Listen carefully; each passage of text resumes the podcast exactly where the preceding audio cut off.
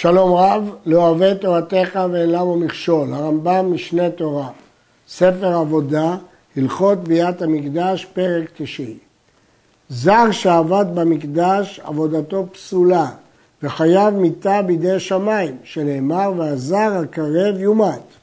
מפי השמועה למדו שאין חיוב זה אלא להיקרב לעבודה, והיכן הזהיר עליו, וזר לא יקרב עליכם. כלומר, המילה יקרב מתפרשת פה לעבודה, לא רק סתם שיתקרב, אלא דווקא שלא יעבוד. ועל זה יש חיוב מיתה, ועל זה יש אזהרה, שנאמר וזר לא יקרב עליכם. איזה הוא זר?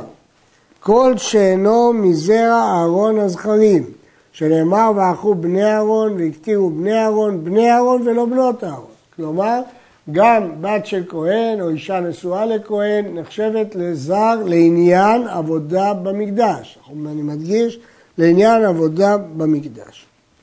אף על פי שהזרים מוזרים שלא יתעסקו בעבודה מעבודת הקורבנות, למרות שהם אסור להם לעסוק בשום עבודה מעבודת הקורבנות, אינם חייבים אלא על עבודה תמה, לא על עבודה שיש אחרי העבודה. יש תנאי כדי שהם יהיו חייבים, זה עבודה תמה, כלומר שלמה, אחרונה, לא כמכשירה לעבודה אחרת. ואין הזר חייב מיתה אלא על ארבע עבודות בלבד, על הזריקה ועל ההקטרה ועל ניסוך המים בחג ועל ניסוך היין תמיד. אם כן, הזריקת הדם, הקטרת האיברים, מה שצריך, ניסוך המים והיין. כיצד על הזריקה? בין שזרק בפנים בין שזרק בחוץ.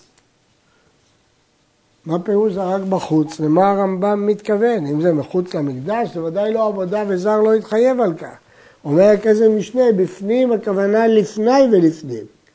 בקודש הקודשים, ובחוץ הכוונה בהיכל. זה הכוונה בפנים ובחוץ. בין שיזז היה אחת מכל הזיות אדם. בין שיזז היה אחת מכל הזיות שקורבנות מצורע, הרי זה חייב מיתה. למרות שהוא לא יזע את כל ההזעות, אלא רק אחת, כבר הוא חייב מיתה. כיצד על ההקטרה? הקטיר איברים או קומץ או לבנה על המזבח. אפילו הפך באיברים שלא נתקלו בקרב שרפתם, חייב מיתה. ידוע כי זה נקרא הקטרה. והוא שיקטיר כזית. המינימום זה כזית. וכן אם הקטיר קטורת על מזבח הזהב, מי שיקטיר כזית, חייב. שואל הכסף משנה, הרי השיעור הוא פרס שחרית ופרס בין הארבעים. אומר הכסף משנה זה דרבנן, מהתורה זה כזית. וכן אם הקטיר קטורת על מזבח הזהב, מי שיקטיר כזית, חייב. אבל המקטיר קטורת של יום הכיפורים בקודש הקודשים, אינו חייב מיתה עליה עד שיקטיר מלוך אופנה, בשיעור המפורש בתורה. כי שם התורה דורשת מלוך אופנה ופחות מזה זה לא נקראת קטורת, לכן אי אפשר לחייב אותו מדין זרות. והמסדר שני גזירי עצים על המערכה, הרי הוא כמקטיר איברים וחייב מיתה שהעצים קורבן הם.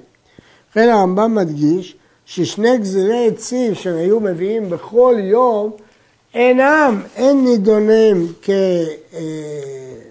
כהכנה לבנות את המערכה בשביל להקיף קורבנות, אלא כעבודה תמה, הם בעצמם עבודה. למה? כי גזירי עצים זה לא כדי להקריב עליהם קורבן, הם בעצמם קורבן. זה קורבן גזירי עצים, ולכן אה, חייבים עליהם מדין זרות. הרי הוא כמקטיר איברים וחייב מיתה שהעצים קורבן, אבל היוצק והבולל והפוטט והמולח והמניב והמגיש והמסדר את לחם הפנים או את המזיקים על השולחן והמטיב את הנרות והמצית אש במזבח והקומץ והמקבל דמים, אבל פי שפסל והרי הוא מוזר על כל אלו ולוקה, אינו חייב מיתה, מפני שכל אחת מהן עבודה שיש אחרי העבודה ואינה גמר עבודה. כל הדוגמאות הללו, יוצק, זה יוצק שמן על המנחות, בולל, בולל סולת ושמן, בלולה בשמן, פוטט, פליטת לחם במלאכות, לזיתים, פתות אותה פתאים, מולח, נתינת מלח על הקורבן, כל קורבנך תקריב מלח. מניף, אומרו והניף אותם, מגיש, אומרו גישה לפני השם. סדר את השולחן, לקחת לחם הפנים, כל העושה אחת מכל המלאכות האלה שמנינו קודם, אף על פי שפסל והרי הוא מוזר כל אלו ולוקה, אינו חייב מיתה, מפני שכל אחת מהן עבודה שיש אחרי העבודה ואינה גמר עבודה. אמרנו צריכה להיות עבודה תמה, לא עבודה בשלבי ביניים. ולכן הוא אומר שפסול ולוקה. מקשים, הרמב"ם פסק בהלכות פסולי המוקדשים, פרק י"א, שכל המלאכות שיצק עליהם זר או שבללם, טאטא, מלאכן כשרות. אומר רבי עקיבא שציקה ובלילה לכתחילה כשרים בזר. מה שכתב על פי שנפסלו זה על הקומץ המקבל דמים, הם נפסלו. שחיטת הקודשים כשרה בזרים, זה לא נקראת בכלל עבודה, וזר יכול לכתחילה לשחוט. אפילו קודשי קודשים, בין קודשי יחיד, בין קודשי ציבור, שנאמר ושחט את בני המקרב בני השם והקימו בני אהרון.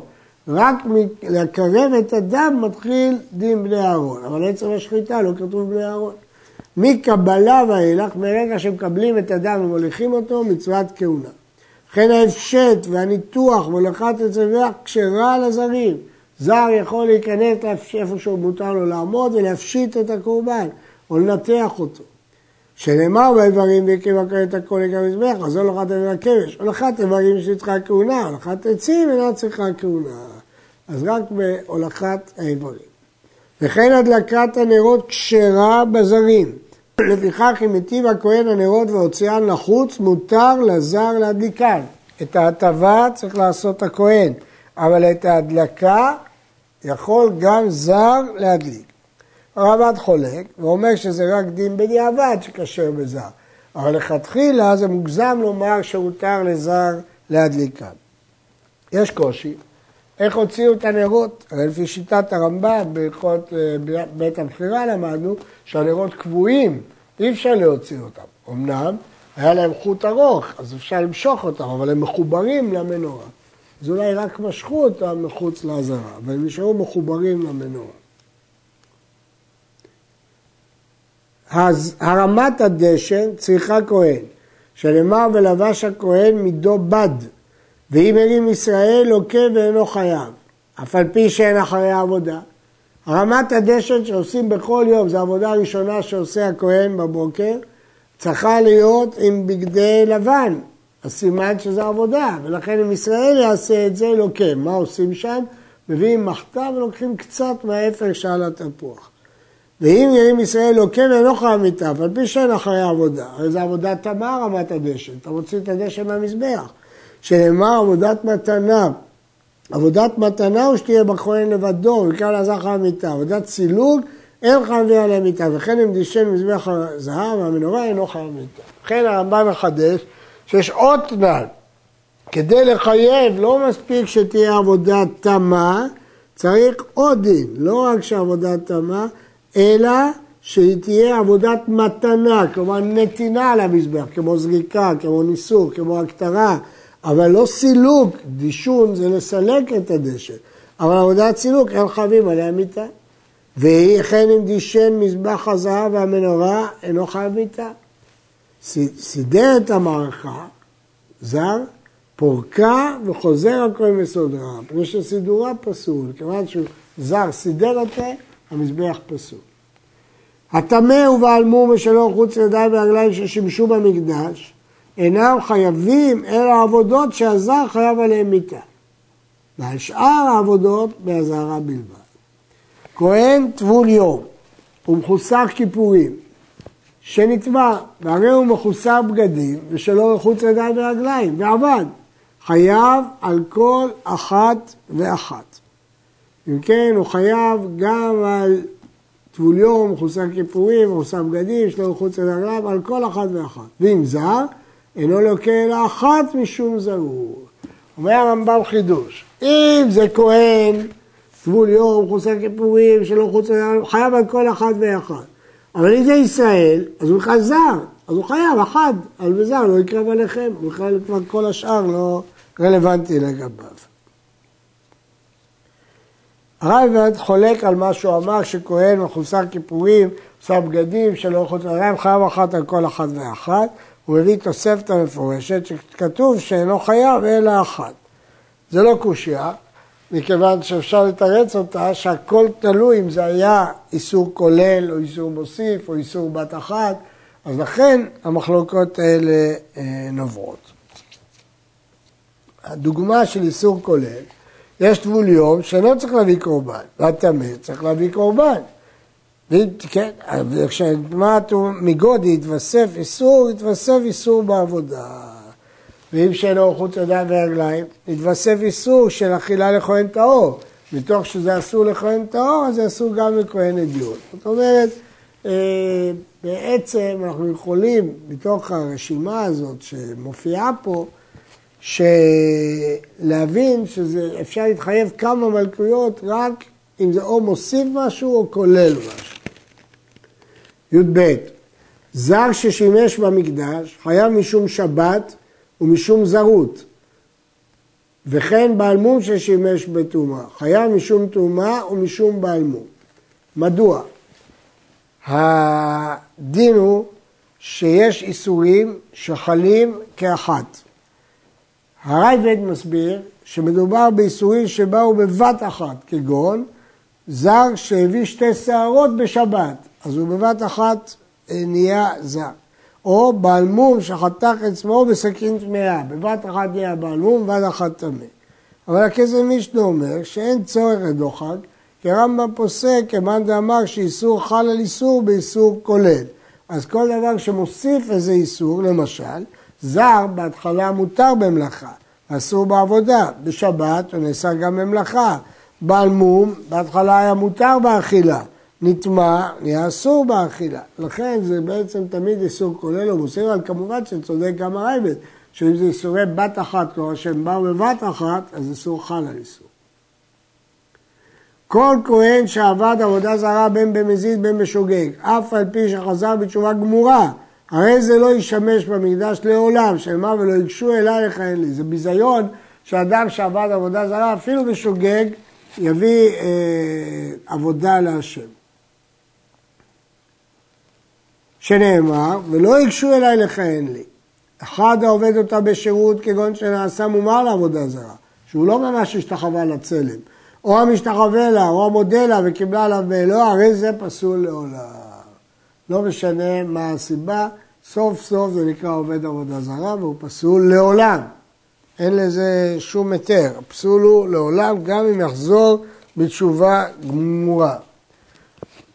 כלומר זה מין מום, למרות שהתשובה התקבלה, אבל זה נחשב למום. עבר והקריב, אין קורבן אורח לכוח, אבל פי שהיה שוגג בעת ששירת לעבודה זרה או השתחווה הודה. אבל השוחט לעבודה זרה בשוגג, אם עבר והקריב, קורבן אורח לכוח והתקבל. שהרי לא שרת ולא נשא קומה, אלא שחט בלבד והוא שוגג. ואף על פי כן לכתחילה לא יעבוד. מי שעבד ועשה בית חוץ למקדש להקריב בו קורבנות לשם, קרא במשנה בית חוניו, ועוד מעט נראה את הסיפור שלו, אינו כבית עבודה זרה, כי סוף סוף מקריבים שם להשם. אבל בכל זאת, אף על פי כן, כל כהן ששימש בבית כזה לא ישמש במקדש לעולם. וכן כלים שנשתמש בהם שם, לא ישתמשו בהם במקדש לעולם אלא יגנזו. וראה לי שאם עבד כהן ששימש שם במקדש, לא פסק. אני רוצה לקרוא את תיאור העניין בפירוש המשנה. שמעון הצדיק עליו השלום, אשר ממנו כל הקבלה, כמו שראינו במשנה באבות. שמעון הצדיק היה משערי כנסת הגדולה. כאשר מכר לו השם העונג הנצחי, כלומר כאשר הוא נפטר, הניח שני בנים, שם האחד חוניו ושם השני שמעי והוא הגדול.